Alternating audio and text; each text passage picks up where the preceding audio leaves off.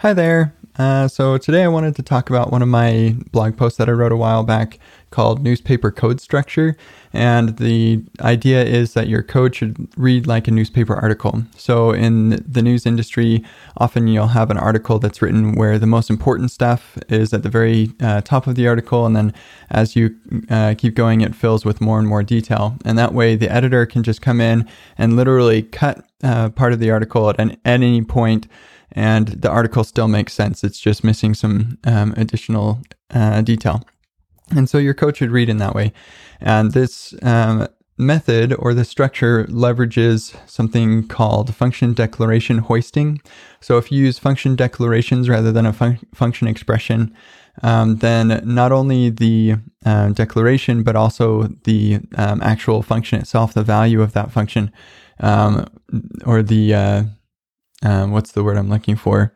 The yeah, the value of the function is also hoisted to uh, the top of the closure. And so what's cool about that is it means that you can declare your function at the bottom of your code and then you can call it anywhere in your code. And there are a lot of really great benefits to doing this. And, and most of my functions are written just like this. Um, sometimes I'll have an anonymous uh, function, arrow function, or something if I'm doing like map, filter, reduce, whatever.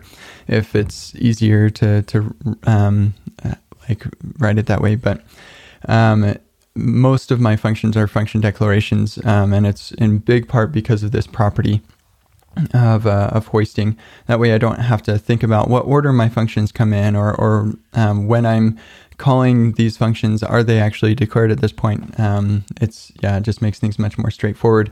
And with regard to newspaper co- code structure, it allows me to um, write all of the code that executes um, at, the top, and then all the code that like could be executed. So the functions at the bottom, and so the details of what's going on is at the bottom.